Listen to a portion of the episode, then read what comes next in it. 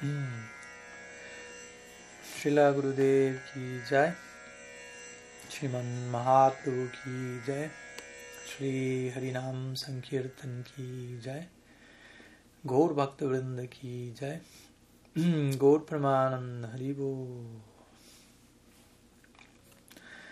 सो प्रणाम to all of you good morning from North Carolina all of you welcome to our last meeting of our series of lectures about Vaishnava etiquette, rules and love in the life of a sadhaka. Mm-hmm. Today we are in meeting number 19, and after almost, I will say, what, three months, uh, or two months or something, we are reaching the end, quote unquote, end mm, of all that we can say, or some of we can say about this concept of Maryad or Vaishnav decorum. Mm. So today, in our last meeting, we will be sharing some various topics which were somehow or other not uh, able to be fit into some of the daily schedule dynamics that we have been sharing in our last weeks and also some brief conclusion to, to the whole series for sure. Hmm? But as usual, let's begin with a brief summary of what we saw in last during last Thursday, hmm? Where we were sharing some words about prasad. Hmm?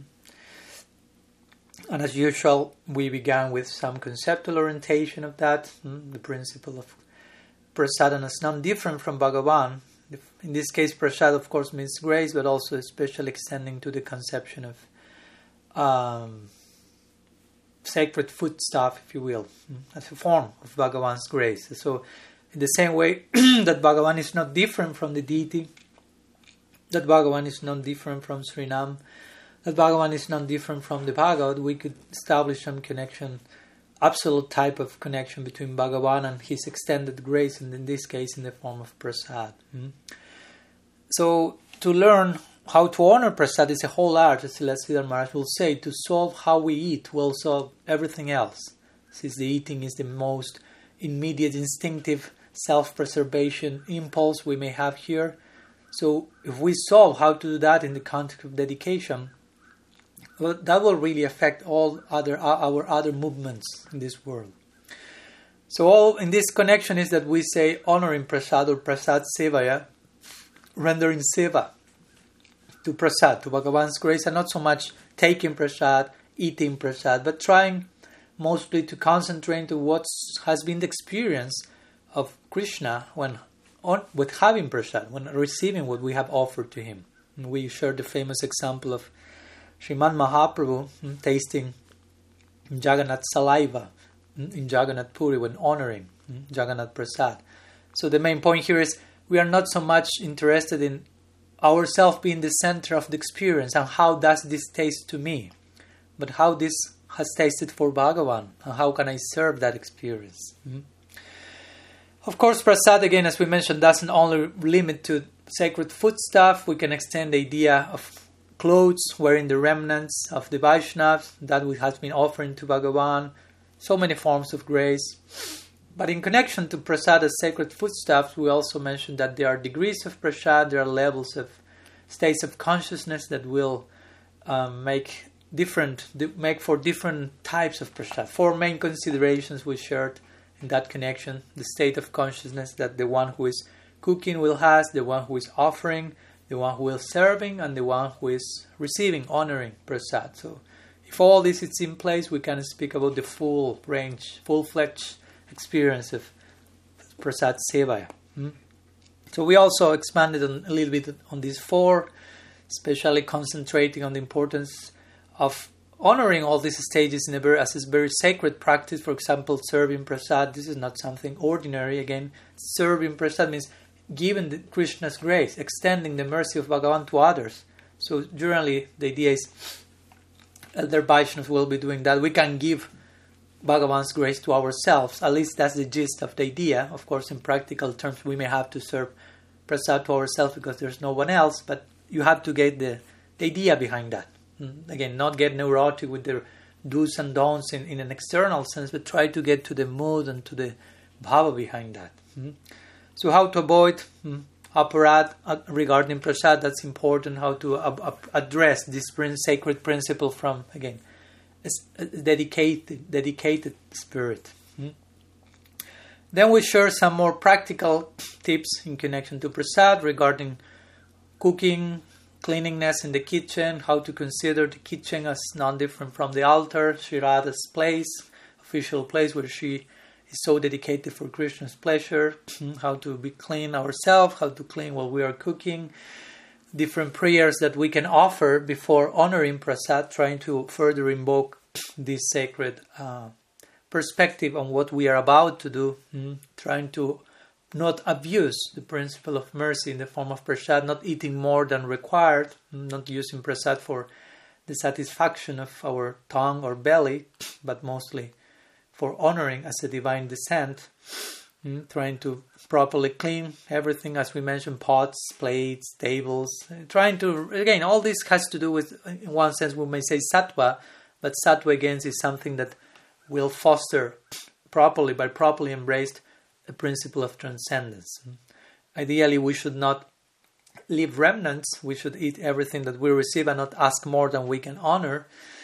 But we can accept the remnants of the Vaishnavas. That's an important point. We speak about prasad, or sometimes it's called Mahaprasad, great grace.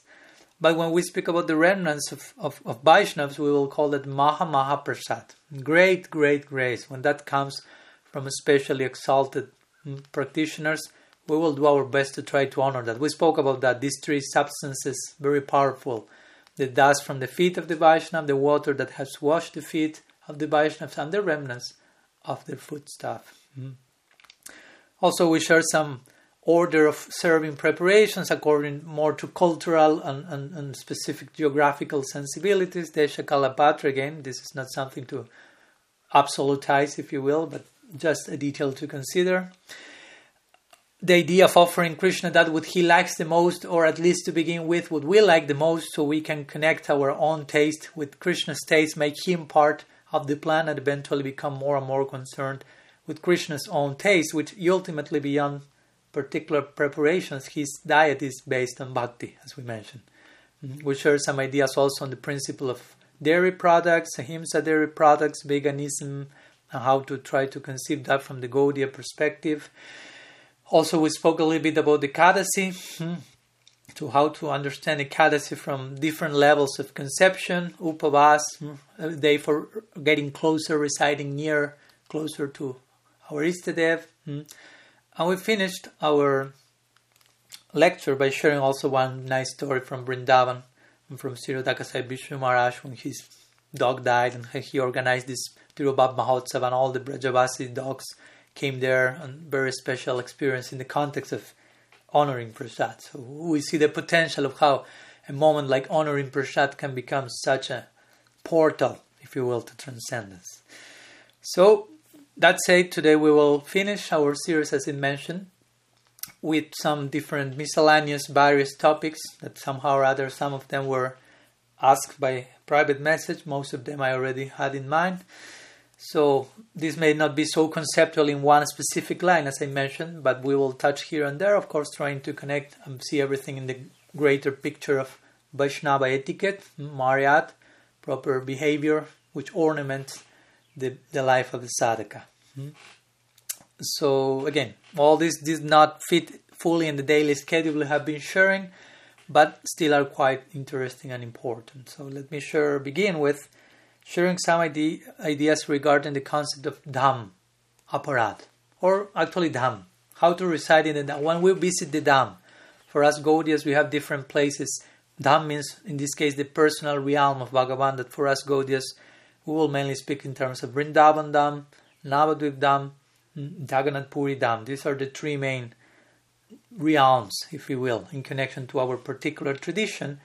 And also, there is a list of things to avoid while being there, and of course, indirectly again implying what to do being there. So, that's an important part of our practice, an interesting experience going to visit the Dham, Parikram, in the context of the company of sadhus and so on. Of course, in brief, the important thing when visiting Dham, the, the most essential thing, in the same way that when worshipping Srimurti and so on, will be trying to approach the experience through the lens of bhakti. That means through the lens of bhakta, to the lens of the love that the sadhus have in their hearts, and through that we can really enter, access Sri Dham. Hmm?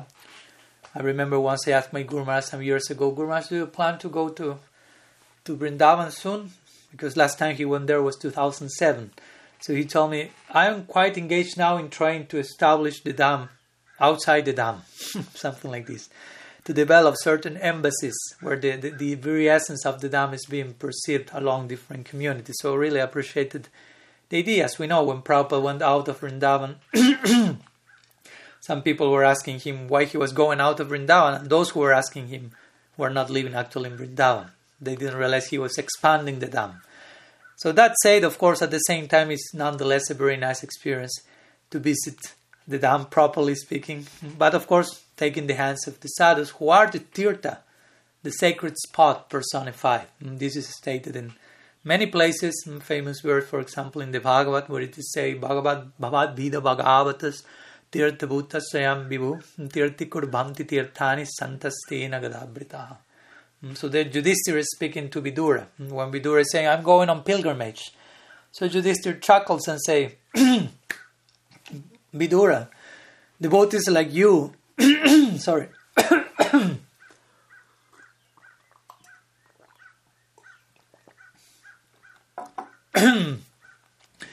devotees like your good self, he says, are barely holy places personified. Hmm? You carry Bhagavan in your heart, and because of that, you turn all places into places of pilgrimage. Hmm? Tirti Kurbanti Tirtani. You are Tirtha Bhutta Swayam. You are the very personification of a Tirtha. So that's important because if not, that might, might, can be become only tourism or something like that. That we are interested in having the real experience of what's the, the mood of the eternal inhabitants of those Dhams. So for that we go through the lens and the hands of Guru Sadhu. Hmm. Also the Bhagavatam, another famous verse that I would like to share regarding conceptual orientation says Yasyatma buddhi kunape tridatuke sadi kalatradi subhoma buddhi salilena saiva gokara.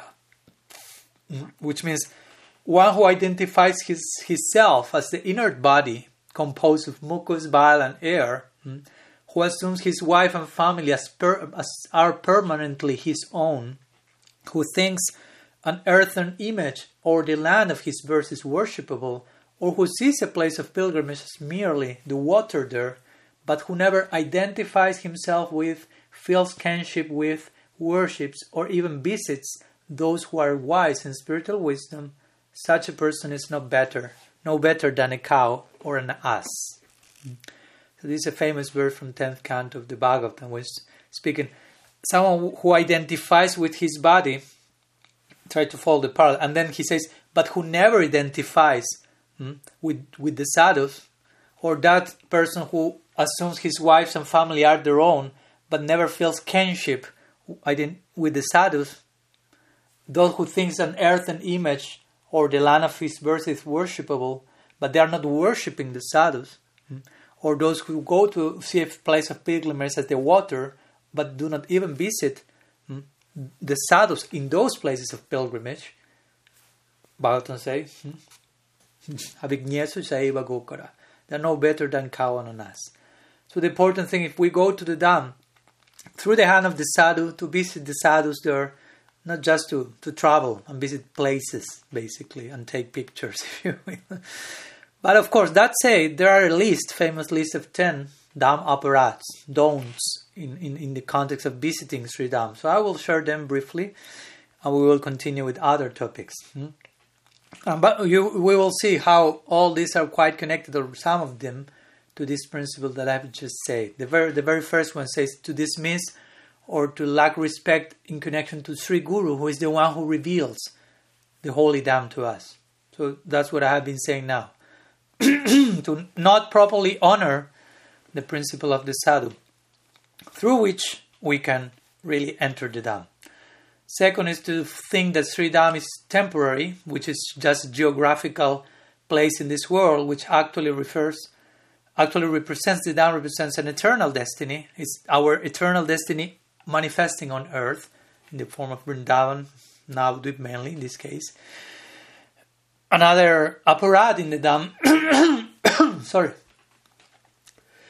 another aparad connected to Sri Dham is to engage in violence to the different residents of the Dham, or with some pilgrims that were maybe in the Dham, be there, be it human, animal, or to consider them as ordinary people. Someone is living in the Dham, was born in the Dham, has the fortune to reside there somehow or other. Hmm, that's important to appreciate. And even if we find something that may not fit too much between our ears, we may take some respectful distance, but we shall still honor hmm, those personalities. Another aparad, the fourth one, is to engage in mundane activities while residing in Sri Dham. Hmm, if you go, if you go to the Dham, is of course to try to absorb yourself in bhakti, in sadhana. Mm-hmm. So, if knowing that you still continue with mundane actions, that will be aparad. Another aparad will be to make a business with the worship of the deity or with the chanting of Srinam in the context of the Dham and outside of the Dham as well, mm, because it's connected with the principle of Sri Dham. The sixth offense is to think that Sri Dham belongs to a country or to a, particular state or province like Bengal or Uttar Pradesh or whatever, or thing like the Dham of Bhagavan is similar to uh, any other holy place related to some deva, or also it is offensive trying to measure the Dham. Even though we may hear this is 84 crosses and this kind miles and kilometers, but actually, strictly speaking, the Dham is composed of Chinmay Dham. No? Vaikuntara Prithivyadi Sakal Chinmay transcendental substance. It, although appears measurable to our eyes, hmm, we should understand it's beyond that. Another offense is to engage in sinful activities while staying in Dham, in Sri Dham, which is similar to engage in mundane activities. There may be some degrees of how adharmic may be that behavior. Hmm. Another offense, interestingly, is to consider that Vrindavan and Navadvip are different. Hmm that's an important, interesting point in our particular tradition. Mm, that to consider that uh, Vrindavan and Navadvip are different basically means you have to understand how these two destinies hmm, correspond with a particular equal goal that expresses, of course, in two bhavs, as we know, Madhurya, intimacy, sweetness of Raj, and Audarya, Nadia, but basically as Krishna and Gaur Krishnas we spoke yesterday are non-different. They have particular different mood, but at the same time we are speaking about the same reality, an extension, one reality of the other. Mm? So it's important to, as, as, as, as my Guru Maharaj said yesterday, one can speak about that in theory, understand Mahaprabhu is Krishna, but to really get to that insight and feel how Mahaprabhu is not different from Krishna himself, but Krishna in a special moment – and uh, extend that idea to their Dhams, because one thing goes hand by hand with the other, that may require some some epiphany, some practice, but it's important to get to those points. The ninth Dham Aparad is to blaspheme, to criticize against the, the Shastras which glorify Sri Dham. All different scriptures that sing the glorious praise, all the attributes, transcendence of the Dham, hmm, it's important to properly honor them. Through them, we get to access Sri Dham in a very special way. And the last, the Paradis do not have do not have faith, and to think that the glories of Sri Dham are imaginary. So many of them are connected to Nama Parad, but in this case applied to to Sri Dham, which are it's all all all all this goes hand by hand, Nam, Dham, and so on. So some words, of course, we can speak much more in detail about the experience of visiting the Dham, how to behave, and details. But generally speaking, that's the main things to consider hmm, for those who plan to go on parikram pilgrimage. Let me go to another topic. We will be switching to different ideas today. So similarly, as what we spoke last class on prasad, hmm, as, as, as, a, as an extension of Bhagavan's mercy, hmm, also some brief words regarding Lakshmi, hmm, what we call Lakshmi, which sometimes call money, which is a Shakti of Bhagavan. We call Lakshmi because Lakshmi is a Shakti of Narayan, or we can say Lakshmi is the name originally for Radha, the original Lakshmi, so she's Purna Shakti, Adi Shakti of Sri Krishna. So, how to deal with that Lakshmi? Administration, if you will. uh, Lakshmi is called Chanchala, interestingly, in the scripture. Chanchala means like restless, who does not stay too much in any place. So Lakshmi means, with the exception in the case of Lakshmi Devi Vaikuntha, she's fixed on Narayan, Narayan's feet, serving, massaging Narayan's feet. But apart from that, she's not fixed anywhere else. So the point is regarding money, what we consider money, that will won't stay too long in any anyone's pocket. It will be here today, gone tomorrow, and maybe making full circle, coming back again to you and get going there. And generally, money in this world is a big problem, especially for those who want to keep it.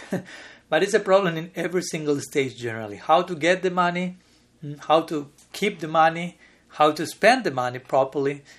So every all, all of these stages generally create some, sense of anxiety. And it's important to know how to deal with that because it's a Shakti, it's a powerful thing. As we know in the Bhagavatam, when we what we call the four regulative principles, and we will speak a little bit about that later, uh, has to do with the to avoiding the four places of residence of Kali. As we know in the Bhagavatam, this idea is there, the personification of Kali as Parikshit Maharaj places to reside, and he said there will, will be gambling and killing of animals and intoxication, illicit sex. That's those are your places. Any other place, hmm? he says. Parikshit Maharaj said that place where there's excessive accumulation of money, of gold. He will say we can extend that to money. Hmm? So it's important. This point that, that's the idea of if you are not dealing properly with money, that can become an embassy hmm, of Kali, hmm, basically. So knowing how to deal with money is an important point for us as Gaudiyas. It's not just it's part of our Yukta Vairagya. Of course, with proper attitude. And there is a famous story once Srila Sridhar Maharaj was given Harikatha, hmm, very deep Harikatha, absorbed in that, and the, all the devotees were there. I think my Guru Maharaj was there as well they were hearing Srila Sridhar Maharaj really absorbed in a particular mood, as you may imagine. And suddenly, one brahmachari from the math, uh, like kind of interrupts for a minute Srila Maharaj and says something to him. And Srila Maharaj like takes one little box in, in, his bag, something like that, and takes some rupees, some money from that, and gives that to the brahmachari. And the brahmachari goes. So the devotees were like, kind of asked Srila but Guru Maharaj, I mean, you are you were, why why you are doing the treasury work here? I mean, someone else can do that. You are the chari of the mission, and you are giving a lecture, and you have to be interrupted by one devotee who is asking you some money. And Srila Maharaj said, "No, no, no. This administration is a highest service." He said, "This is a personal service of Sri Radha. She's administrating everything in Vrindavan for the service of Krishna. So not everyone can do that. That's a very high service." Again, Sri Radha is the original Lakshmi. Mm-hmm. So it's rendering service to her, knowing how to properly manage and spend money. So it's an interesting conception, again, because generally we can see that as very ordinary stuff. Mm-hmm. So the point is, we should be very careful that everything that is energy of Krishna, which basically is everything, is properly engaged, properly used. At least those things that come in our path. Mm-hmm. And of course, a good way of doing that is using that money. If you have some money, of course, you can you have to sustain your life, and hopefully, if you use the money to sustain your life, you are sustaining your life in the context of bhakti. Because what's the purpose of sustaining your life without that, according to our tradition? Basically, I mean, it's just to maintain the body to survive. That's not the goal of life.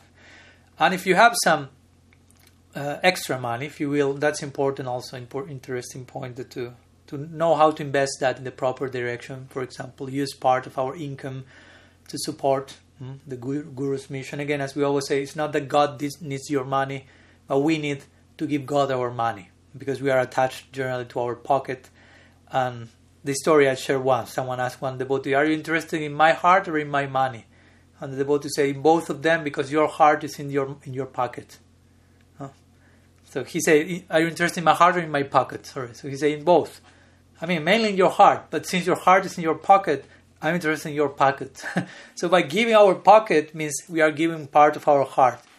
If we are doing that properly, this is not a forced action. Nobody will force in us in that direction, but it should be a natural conclusion. Money means the result of certain work, certain energy, where we invested ourselves. Lots of identification is there in that direction. So if we are identified with the service of Sri Guru, naturally that part of our identity very happily will will go in that direction, and of course that will Krishna will make all arrangements for us to sustain ourselves. That's a famous example of of Professor Sanyal. I think I shared that the disciple of Prabhupada Bhaktisiddhanta, he will he was grihasta, and when he received his monthly income, he went and gave everything to Prabhupada Bhaktisiddhanta, everything. He went empty pocket to his house. And Prabhupada Bhaktisiddhanta will divide that and, and send back some money to Professor Sanyal for him to survive. Because if not, he will give everything to Prabhupada Bhaktisiddhanta. So these are nice examples to, to conceive how to deal with this. Hmm? And for example, if I'm giving, I'm speaking, if we are giving a dakshina, for example, what we call a donation, or some monthly collaboration for Sri Guru's projects, or for the Guru Seva, or his travels, of the printing of the book, the sustaining of the temple, so many things. The consciousness behind that is not I'm giving something mine. And, and the one who is receiving the dakshina will be, I'm not receiving something for me you follow. It's, this is not to be done from a separate sense of existence. Actually, ideally, at least ideally, and I know this is not easy, and with money, so many problems. Maybe they're even in spiritual societies, but we should know how to deal with that. The ideal is both parties, the one who is giving and the one who is receiving, both will feel we are sevakas. We are just exchanging energy, which is destined to the service of our lords, our prabhus. By giving, I'm serving my Prabhu. By receiving, I'm serving my Prabhu, my master. Basically, that's that's the point. It's not that I'm giving from my thing separate to you and I'm receiving for me. That is fostering uh, false ego, basically, separate sense of self.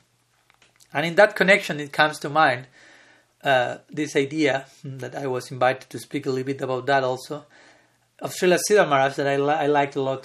Uh, there's a, li- a brief ex- excerpt of one lecture of him. What It is called Beyond Gratitude. It's one of my favorites. You can find that in the Harmonist. And he speaks there how he doesn't like too much the word thank you. and you will find that not only in Srila Maharaj, also in one level of my Guru Maharaj, in another sadhus. In India, especially, they won't use too much the expression thank you.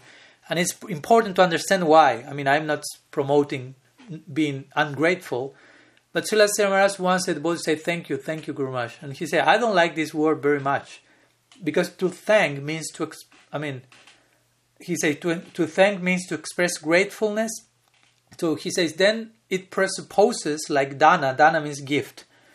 This idea presupposes that one is an owner or proprietor of something, hmm? and taking presupposes the existence of a second party. I have something, and I and you are taking that, thanking what you are giving to me. So we are a second party. Silasya Maharaj suppose like this. I'm not I'm a separate party. I have got something and in return I express my gratefulness.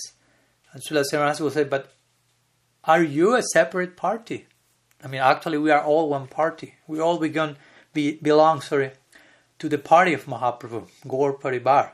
So in that sense, we have we have to get the gist of that. Again, do not go neurotic if you say thank you to someone. But it's a very fine point, which is very interesting. Of course, on top of being ungrateful, we have to be grateful, but on top of that, we have this conception that there are no separate parties. Thank you and other expressions of gratitude. In this sense, Silas will say, Do not make a good impression in my heart, he says. So, again, the point is not be careful with being ungrateful in the name in the name of going beyond gratitude because that can happen also.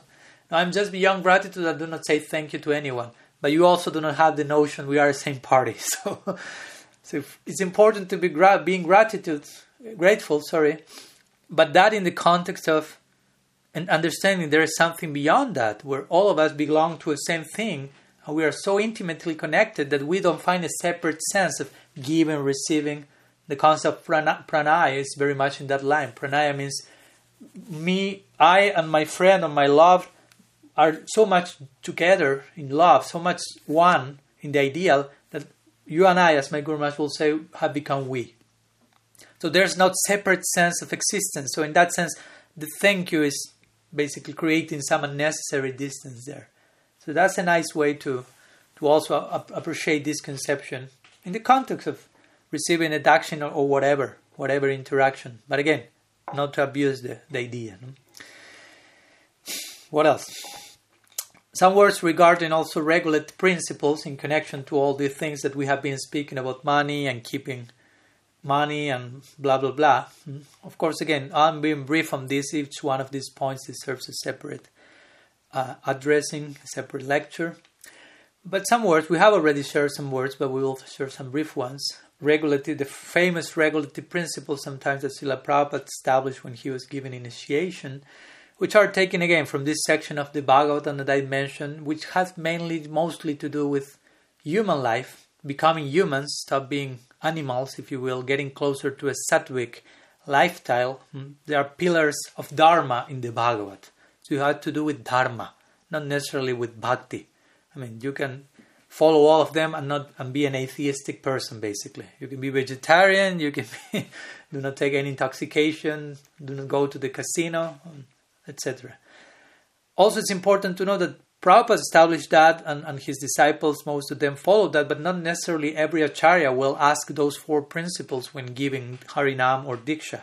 So we should not all, also not over absolutize them, because I've seen that devotees go neurotic because they are having difficulty in following one principle and thinking, I cannot be a devotee in this lifetime because I have some problems with smoking pot or whatever.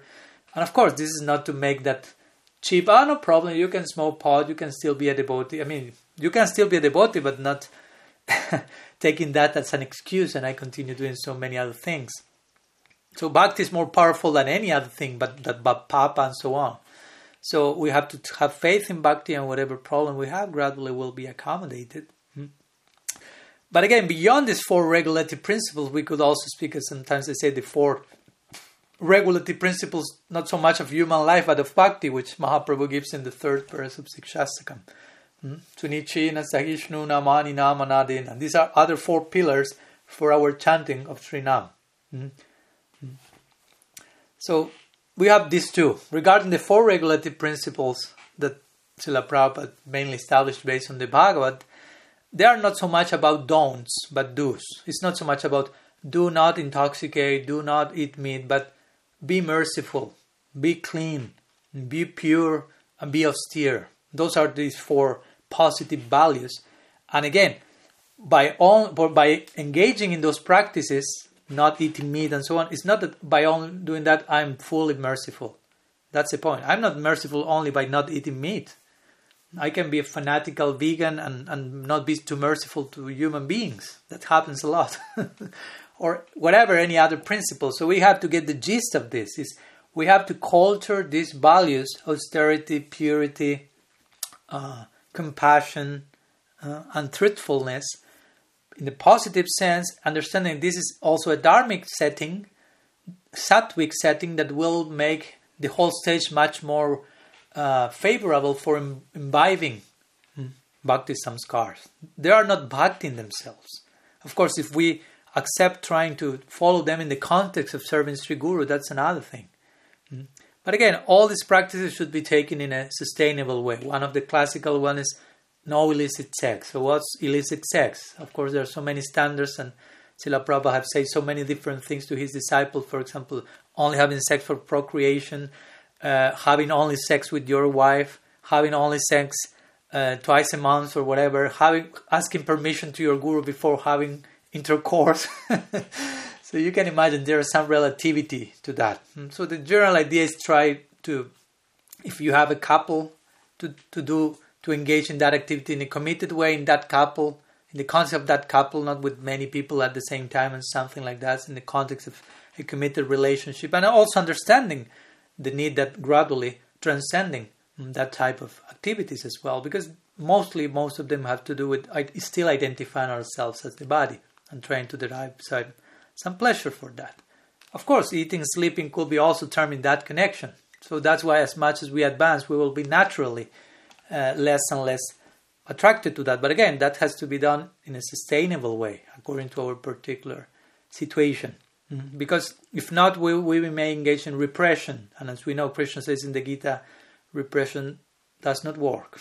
Repressed desire actually, if you re- repress your desire, will come in a redoubled force later, in, or in some perverted manner as well. So that that can happen. Mm, and, and Krishna in the Gita or in the Bhagavatam also, even in the eleventh canto, we say he allowed sense pleasure that is not forbidden. Again, in a certain particular context. Krishna in the Gita say, "I'm in the sexual relationship which is not against the principles of religion." So there is there is a place for that dharma, artha, kama, but moksha and prem, pancham purushartha. Mm-hmm. Of course, there are some days in the concept of sexual interaction that are ideally to be avoided. Mm-hmm. If, if, if the ladies during her menstrual period or in Ekadasi, in Purnim, ideally some holidays like we were having yes these days. And again, the point is desire for sex arises mainly because of our innate desire for existence mm-hmm. as individuals and as community by identifying ourselves with the body, mind complex, and we have fear and we desire to stay alive but as we identify as eternal servants of Sri Guru, those desires will gradually dissipate. But again, it has to be a natural thing that will come as a byproduct of our positive devotional culture. And the same with this other principle. For example, truthfulness actually means do not be a hypocrite. It's not just not do not go to the casino. Do not cheat. Do not cheat others. Do not cheat yourself. Be satam. Be truthful. Be a sadhu, basically non intoxication, as we spoke the other day, you can speak about gossip. That's a form of intoxication. Mm. Overdose of social media.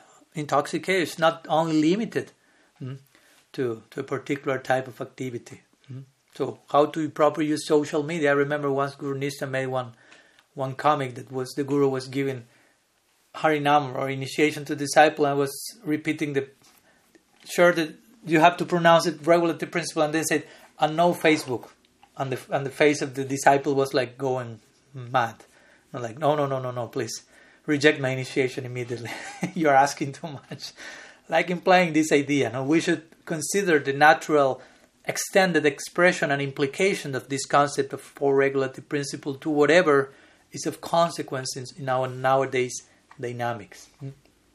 So some ideas regarding four regulative principles and how we can be they can be misrepresented, misinterpreted. And also, I would like to share briefly some ideas in the same way that we can misinterpret four regulative principles. There are some terms, Sanskrit terms, devotional terms on a daily basis that we may use wrongly. So I think it's again not to go extremely technical and Krishna this Bhava Grahi Janardana takes the the essence of our mood, attitude, but if you have proper attitude, you will want to do things nicely and properly as well. Mm. So, for example, some terms that sometimes we may, in our internal ruminating of that term, may be distorted. For example, the term Sankirtan. Sankirtan, of course, technically speaking, as we spoke already, refers to the congregational chanting of Sri Hari's name. And that means not only quantity but quality and sometimes, of course, in time after Prabhupada, even Prabhupada himself didn't speak about Sankirtan in terms of book distribution. He will say book distribution, but at one point that came to be known as Sankirtan, following the concept of Prabhupada Bhaktisiddhanta and the printing press, uh, the Brihad Mridanga and Kirtan, and Harikatha is a form of Kirtan, and distribution of books is Kirtan and Sankirtan. It's okay. I, I mean, I don't have a problem with that. As much as we do not forget what's the if you will, original meaning. Because if not in time, the idea may get more and more diluted. I've seen the devotees speaking in terms, okay, book distribution in Sankirtan, or sometimes they start to dilute that more, like collecting money Sankirtan. Uh, yes, if you have the proper attitude, that will be Sankirtan, as we spoke about Lakshmi. But sometimes I've heard devotees asking, how was your Sankirtan today? And the other will say, $30. So my point is sometimes the danger is there. We can just limit the concept to what we have in the pocket. And, and Sankirtan has so many implications and considerations there. So that's my point when mentioning such term. Or sometimes also we say we go out for Harinam, but strictly speaking, to go to chant, chant out in the streets, that sometimes that's called Harinam. Actually, it's called Nagar Sankirtan. Nagar Sankirtan, which means congregational chanting in the streets.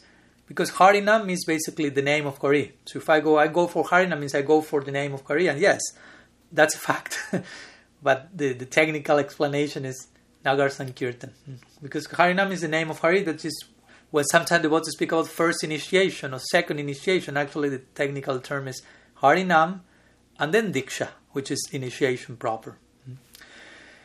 What else? We also share sometimes devotees thinking in terms, black and white terms. That's an important thing, not to all limit your expression of people as karmi and asura, for example, and devotee. No? they are saintly, they are devotees. Now they are initiated, they are devotees. Before yesterday, they were karmis, asuras. No, they are gray between black and white. Or the term bhakta, sometimes bhakta it has to be used for those newcomers who are just visiting the temple the first time or the first weeks or years or are not yet initiated, a newcomer, and, and after being initiated, you feel, oh, now I'm a devotee. Before I was a bhakta. But actually, the word bhakta means devotee. Mahaprabhu is bhakta avatar. The word bhakta is all, all over Chaitanya Charitamrita referring to great devotees. So to be a bhakta is not a little thing. That's an important point, as, as, as I mentioned. So bhakta is not referring to newcomer. Bhakta means someone who has bhakti. Mm-hmm. What else? The bag when we have the, the japa beads, hmm, it's called malika. Hmm, so it's so when we say I give me the japa, actually japa refers to the chanting, to the type of chanting, not to the mala itself, to the to the to the garland of beads. That's called malika. The the the bead the mal japa mala and malika is the bead bag. But japa means the type of chanting, not the rosary in itself. Because sometimes the Buddha have say Give me, the, give me my japa. But japa refers to the chanting, not to the to the garland in itself, if you will. Hmm? Sometimes the Buddhists also have spoken in terms of kirtan and bhajan, like kirtan being jumping and rolling on the floor and jumping in the air, and bhajan is just sitting there and chanting, basically seated quietly. But actually, in one sense, both are kirtan. Now, if you're singing seated, that's kirtan also. It doesn't mean you have to be jumping or dancing you can be sit quietly and singing, and that's a form of kirtan. And bhajan sometimes is connected to a quiet chanting, but ultimately bhajan refers to what we sometimes say your life of bhajan. How is your bhajan doing? How is your devotional worship? worship? We found this term in the famous uh, Uh, stages of bhakti, bhajan kriya, which means uh, devotional activities basically. So bhajan. Uh, uh, since we say bhajan, also important to conceive anartha nibriti, the next stage that is mentioned. Anartha nibriti in itself is not a practice. It's not that I will engage in anartha nibriti. Anartha nibriti is not a process which is cleaning of anarthas, but it's the result of engaging in bhajana kriya. It's a byproduct of bhajana kriya. So it's important to get attached to this positive conception. Mm, I do I engage in devotional practice and the result of that will be cleansing of the heart on one level. Mm-hmm some other idea, and there are many more, I'm just mentioning some that come to mind. To do sadhana, sometimes devotees understand the idea of sadhana just like waking up in the morning and assisting the morning program, something like that, and then I'll do service. I already did my sadhana, and now comes the service, as, as if the two terms will be different. But actually, ideally, whatever I'm doing from morning to night is sadhana. It's part of my life of practice, and service will be another way of translating that, seva. Of course, sometimes we may see practical services and, and other things, but basically, we are referring to the same thing. And something else that I think Dulal Chandra spoke recently about that is that a devotee who studies, who has some intellectual affinity, capacity, and tries to engage that in the context of Shravan and hearing Shastra, studying Shastra, that person is not a jnani. Sometimes I've heard that. Oh, he's a jnani. Actually, he's not a jnani. You are an aparadi by saying that. If a devotee in the proper sense is, is trying to engage his her intellect in, in the study of Shastra, that's not jnana. That's bhakti. Mm. Mm. That's bhakti. Mm. Actually, to to read Shastra means Shravan. It's a form of to, to connect, to hear printed sounds. To engage in Shravan is Swarup Siddha Bhakti, one of the main angas of Bhakti. So why why to call a person a jnani? So again, these are terms, but sometimes they may take us to misunderstand some important points and so on. So again, the list is long, but I will prefer to stop this particular list here. I have some few topics that I would like to share with you tomorrow if possible. Maybe I may extend some few minutes today with your permission. Also, on another uh, point, some words about Tulasi, Tulasi Seva, hmm, which is, as we know, Tulasi Devi is Brinda Devi, originally in Brindavan, appearing as a Dutika, as a messenger, as a gopi who is engaged of making all the arrangements and preparing all the settings for the Lila of Radha and Krishna, really considered very in connection to the Bhakti Shakti principle, and who appears by Kunthan in this world as well as Tulasi, hmm, as a sacred basil plant that daily we worship as Gaudiya Vaishnavas, whether in its form as a plant, as a picture. Hmm. So, in case you have a Tulsi plant at home, again, this takes this may be made in a whole separate seminar. But ideally, Tulsi plant, if you have it closer to the altar, it should be on the left side of the altar, which will be our right side if we are looking at the altar. Hmm. And there are different, of course, uh, mantras that we may recite to according to how we are approaching Tulsi and serving her. For example, of course, when we offer pranam to her, we will recite famous verse Brindayai Tulasi Devi Priyai Kisabasacha Krishna Bhakti Pradidevi Satyabhakti Namo Namaha. When we offer pranam over and over again to Srimati Tulsi Devi, also known as Brinda, or also Satyavati, who is very dear to Sri Hari, and who bestows Bhakti, Krishna Bhakti regarding taking some of the leaves of tulsi with the intention of using them in the service of Bhagavan for the offerings. That's idea, of course. We shouldn't be taking leaves of tulsi without, without any other motive. Mm, and for taking those leaves or manjaris from tulsi, ideally one should be first uh, bathed and, uh, and ask permission to Srimati Tulsi Maharani and be very careful in not creating ex- unnecessary harm by doing that service. Mm, so the, the, the, the the leaves and the manjaris should be taken one after the other, not many at the same time, but in a very meditative state with the le- with the right hand, very carefully, and with your left hand, ideally, you are sustaining the respective branch, so you are not not breaking the whole thing when trying to take one leaf. Mm? Ideally, you shouldn't be using using like a knife or scissors to cut the leaves. Uh, ideally, you should be barefoot Again, you are dealing with a, deity, basically. Hmm. Also, it is said that uh, it's not for it's not allowed to take tulsi leaves on Dwadasi, hmm, or ideally as, as, as the sun has not gone out. Hmm. And even if the tulsi leaves have dried, that happens, or have been picked from previous days, all of them can be still be, be can be used in worshipped and offerings and so on. There are some other mantras uh, that can be recited, of course, while taking different leaves or tulasi, or after finishing the taking the leaves, well, uh, or, or, by or some mantras for begging forgiveness to tulasi for any possible uh, offense one may have committed, or or there are also some mantras that one can recite when bathing tulasi, when watering it. I won't be sharing all of them here now; it's maybe too much. But if someone is interesting interested in that, you can send me some private message and I can share them with you. And Tulasi also something to, to know because sometimes devotees get neurotic when Tulasi is passing away, if you will, leaving the body. We should know that generally Tulasi is a yearly plant. So generally in the winter most of them die, to be realistic, and hardly any plant survives. There are some exceptions, of course, but uh, we will try our best in that direction. But again, we, in, in, that case, one have to plant it again. It's not like, like a tree. Very rarely does it survive two years. So it's not a fence if Tulsi pass away because you can start to get overtly paranoid in that direction as well. Oh, she must have died because of something I did. I mean, if you really did something, okay, you may connect that and learn the lesson and continue, but not to unnecessary neurosis there. Hmm? And when Tulasi dies, quote unquote dies, what what should sometimes we may ask what shall we do with her? And generally say you can put Tulasi on the water or in a river or in a lake, or sometimes you we can use the uh, the the wood for making beads, as we have our beads made for Tulasi. Also, sometimes the question is: As Vaishnavas, do we take Ayurvedic medicines that contain Tulasi? That can happen. There are some of them. So ideally, better to avoid them unless there is no other alternative for sure. I mean, we have to remain practical, but as much as we can avoid, we will avoid that. Hmm. So some considerations mm, on tool on practical consideration on Tulasi Tattva, mm, basically.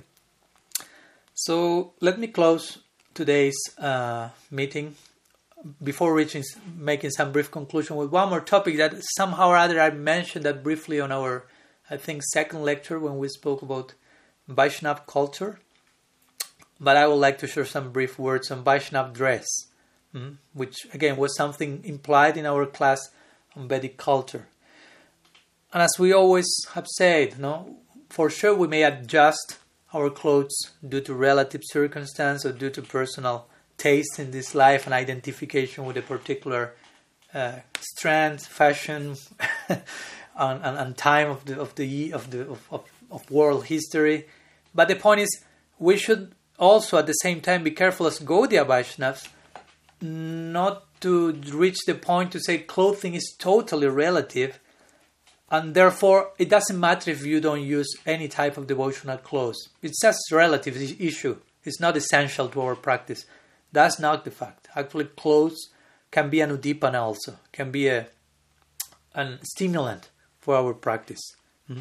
We mentioned in our second class that in the Nitya Lila, both in Braj and in Nadia, there is a particular culture. In both Lilas, they follow Vedic culture. So it's even though we may on one level say Vedic culture is relative about Vedic Varna Ashram, we have Prem Bhakti, yes, but when you reach the converging point of the Lila, you see that in the realm of Lila, Varna ashram is part of the social system there. In the context of the lila, it plays itself out in that context. So there are cultural sensibilities that will be part of our eternal life in both lilas, and there there's a certain clothing, and that that's why therefore as sadhakas there is some devotional clothing that is recommended that will be connected with the clothing that we'll be using in the lila. So in that sense, that may become an udipana. So in following that criteria, we could say whatever, dhoti or whatever devotional clothes we are using, gopi dress, in one sense that fully spiritual, because you will be using that eternally in your spiritual body. Bhagavan himself is wearing that. Hmm? We have to remember we are part of Raganuga, Ragamarg. Hmm? Raganuga Bhakti, what does it mean Raganuga? Raganuga means following Ragatmika. Hmm? Ragatmika means those eternal associates of Bhagavan who are made of Raga. So Raganuga means to follow in the footsteps of those personalities. Mm. And all these Nitya Siddha Ragatmikas, they wore dhoti. Mm. Krishna Lila and Gaur Lila, especially we're connecting Gaur Lila with our particular sadhaka experience. So there, my point is there is a place for that. With this, I'm not saying you have to be with dhoti every day long, go to the work, and uh, I understand there are circumstances, but we have to develop some taste for that because you will be using that for eternity. We won't have jeans and baseball caps in Golok or something like that. Mm. We know that Putana was delivered in great part by, by the dress she was having. She was dressing as a Vaishnavi. Mm. Of course, again, this is not an excuse. I will put the dhoti and I'm already safe. Mm. But there is a point for that. Again, Krishna lives eternally in a particular cultural framework, and we are to embrace that eventually if we want to enter there. We remember Uddhav always mentioning by wearing the clothes of Bhagavan, by dressing with his remnants, uh, by eating his remnants of foodstuff, I will conquer Maya. We, our servants, he speaks in plural, will conquer your Maya. So there's a place for honoring properly devotional clothes that will be first offered to Bhagavan, who, who has been used by other Vaishnavas in the context of bhakti. Hmm? So, as I mentioned, the, all these paradigmatic figures of Raga Bhakti are described with certain detail in the scripture. Uh, um, and again, they are like the object of our affection. And those descriptions of different associates are empowered and should be employed in, in, in our meditation, in our visualization. It's not that we can replace, I don't know, Krishna herding cows and wearing pitambar, yellow cloth, with Krishna again, wearing jeans and riding a mountain bike and expect the same result in our practice of meditation. No, no, there's a particular way in which the lila expresses itself, and clothes is part of that. Mm. This is the very implication of the famous verse of Rupa Goswami when he describes when he said describes Raganuga Bhakti saying Seva sadhaka rupena sida rupena chatrahe that bhava lipsuna karya Brajalukanusatara. Hmm? When he says, once in your in, both in your seva, sadhaka rupa and your siddha rupa, you are to follow the inhabitants of Raj. So that in part means in your sadhaka you dress yourself after the examples of the siddhas in Golok, Nadia, hmm, in this case as sadhakas, hmm, as they appear in Gaur Lila. So again, one will also appear there in due course. Uh, and, and these things are favorable. For example, I'm not only limiting that discussion to clothes in itself. We can speak about tilak. We spoke already about tilak, tulsi, kantimala, and so on. So dress, tilak, tilak, tulsi, neck beads, all these actually are considered, among other things, uh, by Vishwanath Chakravarti Thakur in his Raga Vartma Chandrika. He considers them bhava anukul, swabishta bhava anukul, which means they are favorable items in connection to the desired mood that one is cherishing in the context of Raga Bhakti. Mm-hmm. Bhaktivinoda Thakur also wrote about that in his Saranagati songs with regard to that, though Anukul, Anukul Yas Sankalpa, making a firm vow of accepting that which is favorable for Bhakti, for Raga Bhakti. He will say, Gaura Bhakata Priya Besha, Dadana Tilaka Tulasi Mala Shobhamana. So you say Besha. Besha means clothing.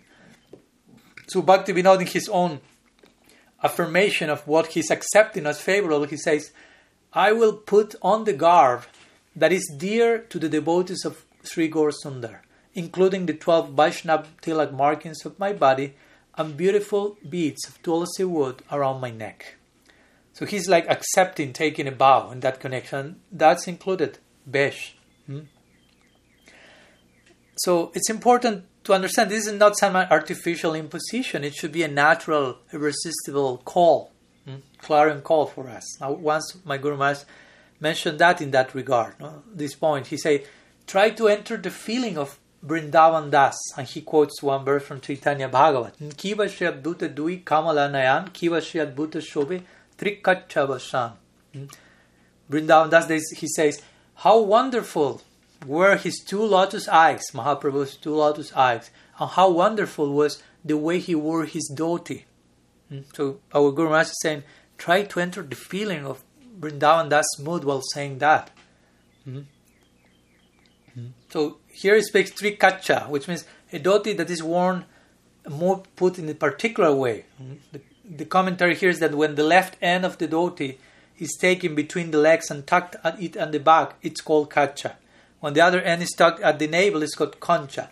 And when the other end of this concha is tucked at the navel, is then called trikacha. Hmm?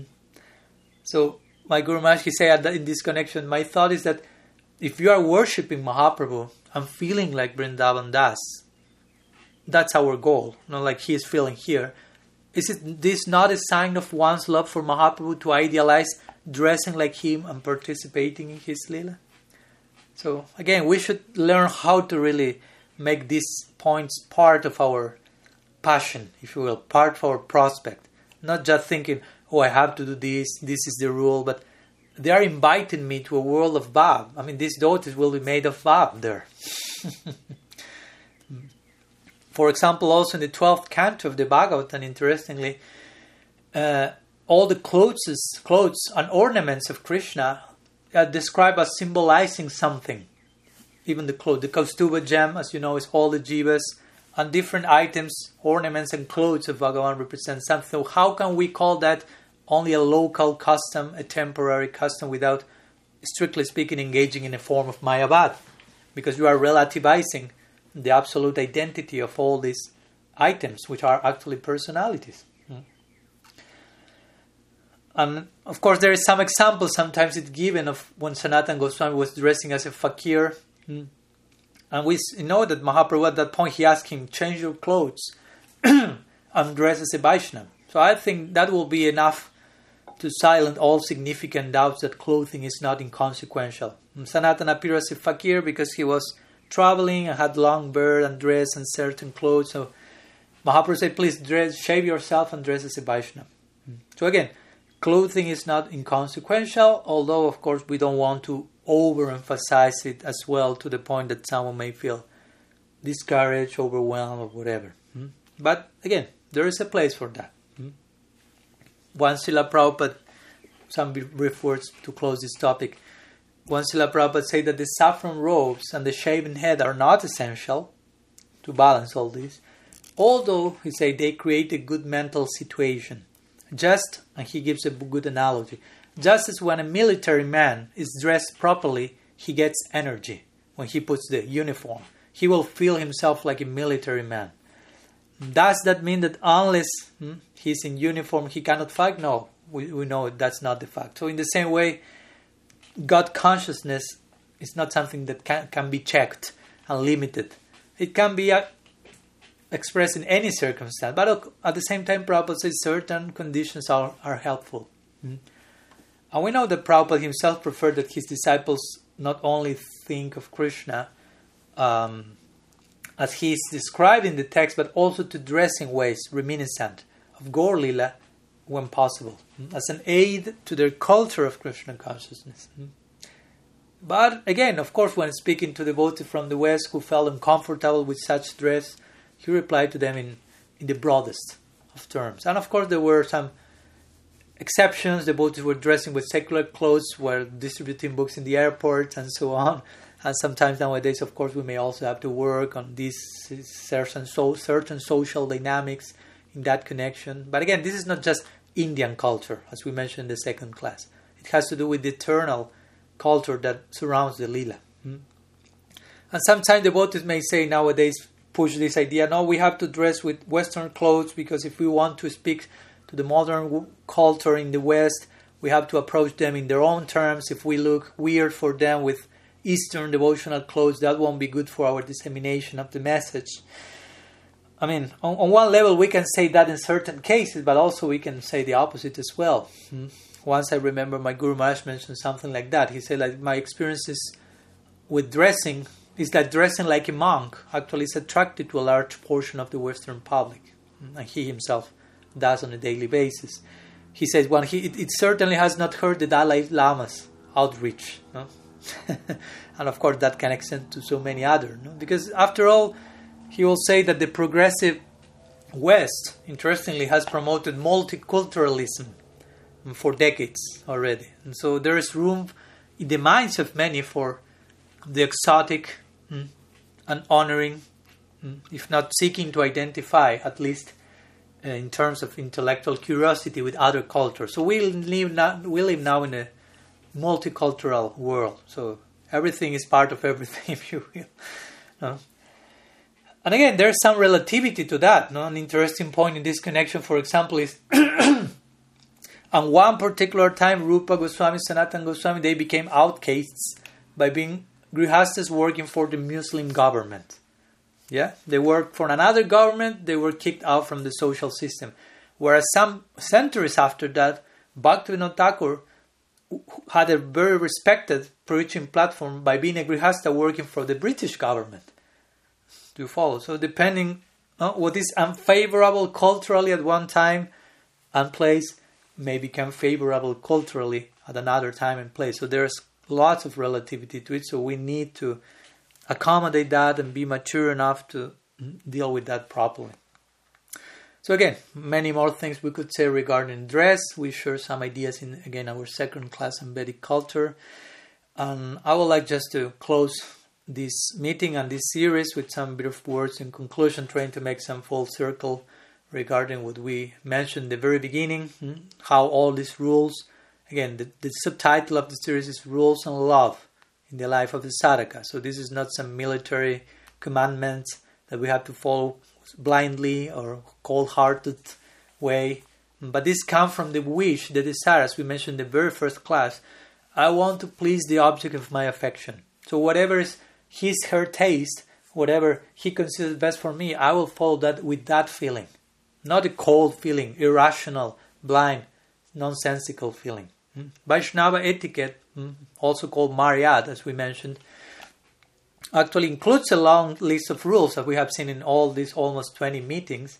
But the rules are there to promote the feeling, as we and as we say, when the feeling is there, sometimes we may even not follow certain rules, not because we don't want, but we can't because the feeling is too overwhelming.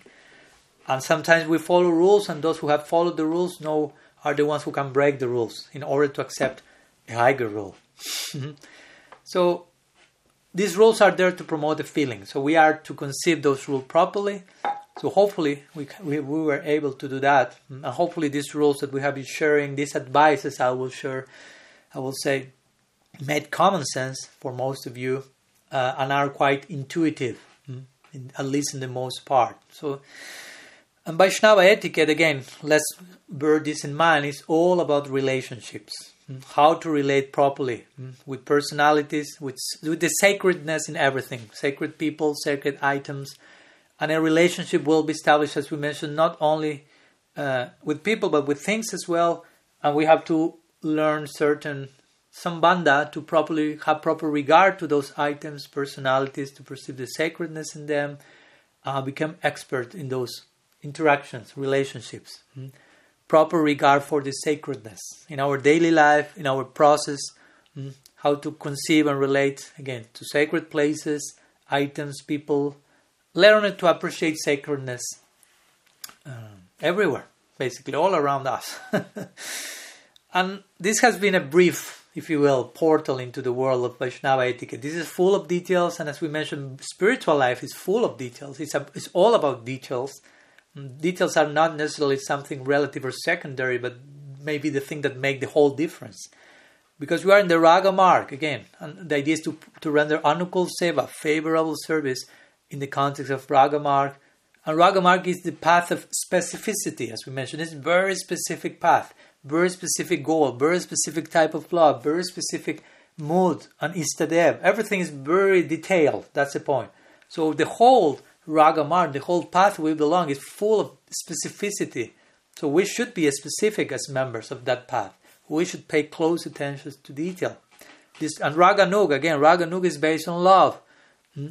When I love someone, I naturally want to please that person, and I want to avoid those things that will displease him or her the concept of guru, the sadhu. So that's the main point that will inspire us to follow Vaishnava etiquette. It's not so much uh, uh I must, but I want, I feel this. Mm-hmm. So many things have been shared, and we should, I think, sometimes hear and rehear these points over and over again so they gradually become part of our naturally, again, in a natural way, and, and with our own will, positive will there they become part of our life, they become a habit in our life. Remember, first you have the samskar, you receive the impressions, a, a, a, certain quantity of impressions become some habit on a daily basis, and a certain number of habits put together in time, they create a new identity. Mm. So the idea is that we are in this project of creating a new identity, Bhakta Abhiman, the identity of a Sevaka. Mm. So the idea is to make this Vaishnava etiquette, this series of lectures, into a lifestyle. This is not just classes, but it has the potential to become a lifestyle. Again, samskars, habits, identity, and that means lifestyle. Mm. And that lifestyle will be fully um, embellishing, mm, decorating our own life as a sadhaka. Remember, Mariyat, this is shloka from Chaitanya Charitamrita, we will say sadhura bhushan. Mm. The sadhu devotee will be very keen on following Mariyat, Vaishnava etiquette. And by doing that, the very following of Vaishnava etiquette is sadhu bhushan, is an ornament of the sadhu. The sadhu become beautified. So let's increase our devotional beauty by further embracing Vaishnava etiquette from the proper place with the proper attitude, and this way embracing rules in the context of developing love in our sadhaka project. So I th- at the beginning of the lecture, I say I, I won't say thank thank you. You have to go beyond gratitude, but I will break the rule for a moment, and I want to express my gratitude in one sense to all of you for being part of this series, uh, who follow enthusiastically and tolerated so many months of myself speaking on this. So I have full confidence that you will try to embrace this in the most healthy and dynamic way. And of course, whenever whatever doubt, question, something may come on the way in this connection, we can always continue hmm, thinking and elaborating on this. So, I pranam to all, and of course, if there are any questions, we, we may have some some few minutes. So let me activate the option to unmute, just in case someone may like to share something. There it is. So I don't know if there are any questions. I'm here. Kanuram. Jai Maharaj. You'll forgive my breach of etiquette. Thank you very much for all these nice classes. Um, so I have a I have a specific question. I guess I have two questions. Um, so I got some Kantimala, uh, Radhakund clay beads from um, uh, from Karnamrita Prabhu yesterday. Hmm. And these clay beads from Radhakund, can you tell me something about them? Is that something that I should wear? Or is that something that I should have a more worshipful attitude about? They are the ones you have put now, or there are some you have them with you on another place? They're, they're in the house. Ah, okay, okay. So there are beads made of Radhakunda clay. Yes. Wow, I, I never heard about that one. I, of course, Radhakunda is quite famous for having lots of kantimalas and japamalas being made there and being sold there in the area, but I never heard of. Of course, I know about Tilak, Tilak, I have it, but having beads of Radhakunda uh, mud, I mean, I never heard about that. and I, I, I may have to do some research, but I don't think you should wear them because I mean they will disappear in, in a few moments because it's it's mud. No, so it's like tilak. In, in time, they will become more and more dismantled. So you can, I mean, have them. I mean, they are with some string in between or something. Yes. Wow, interesting. I don't know if they have some treatment that they can be preserved while you are using them. If that's the case, that's another thing. But but generally, at least in my experience with Radhakund Tilak, which again it may be a different thing. Kanuram is going to look for the beats. It seems. yes. Uh, if it's. I want to show you. Yeah, yeah. Give you some darshan. Okay, thank you. Karnamrita Prabhu ki jai. So, yeah, if that particular mud has not been treated in a certain way, I think that will really dissolve very soon. So I don't think that's the most becoming thing just to wear that and after some days it just dis- disappeared. No, but if if if that's with some treatment, of course one can use that for sure. Uh, Maharaj. yes, Brigupad. Dandavat Pranam. Pranam. Can I say something? In that regard, Yes. I mean, in any regard, you can say anything. But I was waiting for you to to share some insight. Yes, please, go on. Uh, I the- these kind of beads uh, I have seen. I think I have at home also. Uh, they are they are. It's not the same kind of, of, of clay as for for Radhakunda Tilak. It has been uh, burnt a little bit, so it's much harder, and they are, they are very black, completely black. But uh, they do not they do not keep for a very long time. So usually, what devotees do is they will wear them during uh, uh, japa or maybe during puja or something like that. So you, you put them on for, for, for some time and then you take them off after that. So not to wear them while eating or or going to the shower or something like that. Okay. There, there's also another thing that devotees sometimes get in Radhakund, and that's called a. Uh, I forget the name now, but it's it's a kind of mala with with uh, five different types types five different malas. Maybe it's just called a pancha mala. Five different malas, then bound together in in cloth from Lord Jagannath. Mm-hmm. So it, it looks like a like a, like it's it's it's big like thick like this more or less, and usually orange. Mm-hmm. So that's also something that uh, uh, uh, Babajis especially will will wear while doing doing japa, and it's it's five different different types of malas uh, inside. So I think this Radhakunda mala is, is worn in the same way that while doing bhajana. Mm-hmm. Okay. Okay. So thank you for the contribution, Brigup. I think you have there the answer, Kanuram. Thank you, thank you both. Now, please. Thank you. I think there here's there's one question on the Facebook streaming uh, from Kriparam from Colombia. He's asking when exposing the philosophy, the presenting the philosophy, should we change the term illicit sex for another concept?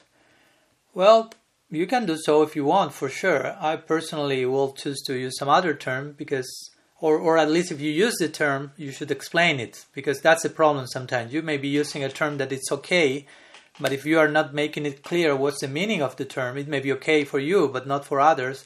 And every single person will have a very different idea of the, the, the same single word. Because what's illicit, basically, and especially if you put the word illicit next to the word sex, I don't think that will be very popular nowadays for, for the audience. I mean, I wouldn't want to be popular also. I want to just say something that people is happy with us and, we just twist the whole philosophy. But I think there are better ways that we may share uh, the, the, the expression, and maybe you don't have to just say everything in one single word or two. As I mentioned, you may say you can have sex in, in a committed relationship, if we will, which, which basically is is is uh, conveying the gist of, of, the same idea that we say no illicit sex. I personally do not like too much to speak in in negative terms.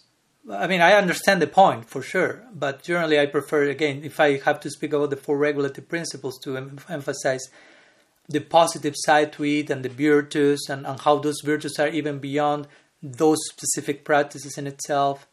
So, yeah, I think it's important as every member of, of the Gaudiya uh, community in time, every generation, to really make some rethinking about the terms we are being using and how much they will fit in nowadays language. And we don't need to twist the philosophy, but we may need to edit, if you will, our expression not only of illicit sex, but of so many other things that may not sound as they sounded 50 years back, because the word changes so quickly and the application of words as well. That's a whole seminar in itself. But yeah, I will I will say something like that. Okay, what else? Any other question?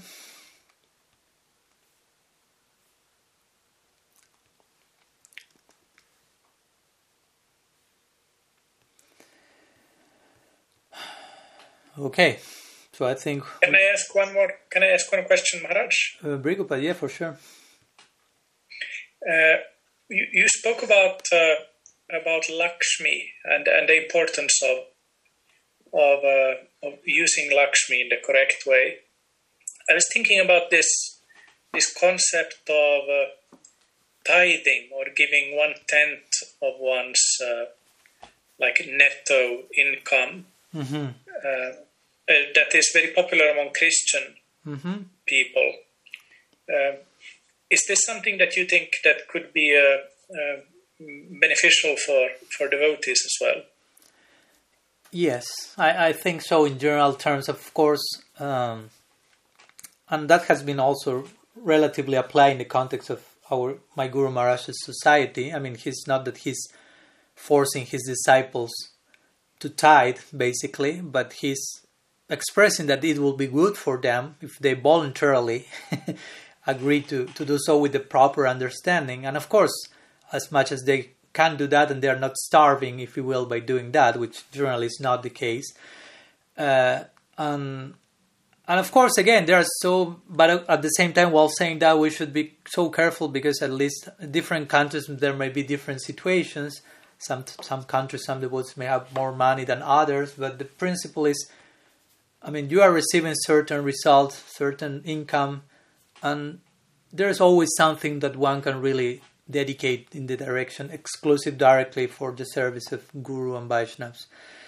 And we can be a little bit more austere for facil- the context facilitating that. Again, not to extreme that we are going mad. So personally, I agree with the idea. I was actually thinking about speaking about that when, when I mentioned the topic. I didn't, but but yes, in Christianity they have this ten percent. Of course, again, this shouldn't become like a a rule in the sense of cold force thing. Where is your 10% of this month? Where is your other 10%? But ideally will be, oh, they will have Frodo. Frodo was the name? Yeah, I think so. So the idea is, it's not a fourth thing, no, that, oh, I feel I have to give because if not, what will happen? I won't be seen in nice terms. No, it's something that it has to come from your heart. And if it comes from your heart, even if you really are doing that from the proper side, maybe in time you will feel 10% is, is too little.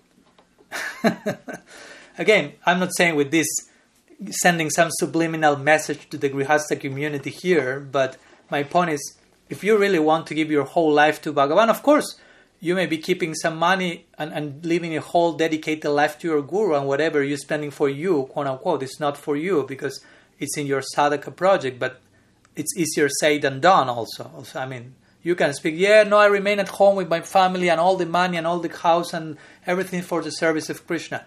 Easier said than done, to be honest, in practice. So the point is, in that in that situation, it, it may be good that some part of our income it goes in that direction, and, and we try to make efforts and sacrifice and make that nice offering that creates some some satisfaction for sure, and, and we should be sure that there will be nothing lacking for us if we are doing that from the proper side. But again, I don't I don't intend I don't think that this should be established as a universal rule that everyone has to follow because if not you are not a disciple or you are not the and I know many devotees or people have been traumatized with money in previous situations in the context of spirituality and groups asking money from them I'm thinking oh actually you want my money you don't want me and and it's subtle because I can also ask you money for the service of Krishna, but also I have to be properly situated for doing that because if I'm not properly situated, I may be really exploiting you. So both sides have to be properly situated the one who is asking the money the one who will give. If, if, if, if that's not there, that won't be healthy, and that may create a big part of the trauma that we see. And, and I understand that for some devotees, at their particular traumatic moment in that connection, it may be not the best even to ask them tithing of, of 0.1%.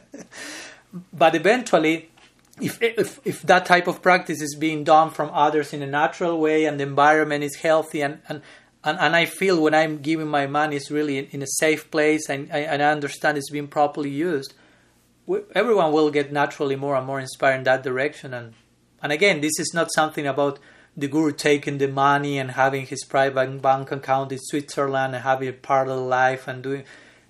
It's about all that for service. It's not your money and it's not for me, if you will. No, if you, if you will. But again, easier said than done, because money is a very powerful energy. So, in the name of using it, asking it, many distortion may come in the way. So that's a subtle thing, but in principle, that's a healthy uh, habit like in the case of you are a grihasta, you have your money for your house, your family, your quote unquote. But giving that directly to the guru, that part will help to consider the rest of your money also as not yours, as your house and your family as not yours. So that's a healthy thing if done in a healthy way. That's what I will say. I, I won't try to establish that as a universal rule, but I will. I mentioned it's good, and everyone should try to to properly embrace the conception and engage in that in a healthy way. If that's not healthy, we need still, still to speak further about that, something like that. But thanks for mentioning the the idea and greetings to Frod over there as well. Hmm. thank you. Thank you for this very, very nice and balanced answer. Thank you. Hmm, thank you. Okay. So I think we will stop here. Thank you so much for all, to all for your time, your patience, and Sri Gurudev ki jai, Sriman Mahaprabhu ki jai, Sri Harinam Sankirtan ki jai, Gaur Bhakta Vrinda ki jai, Gaur Premananda Haribo.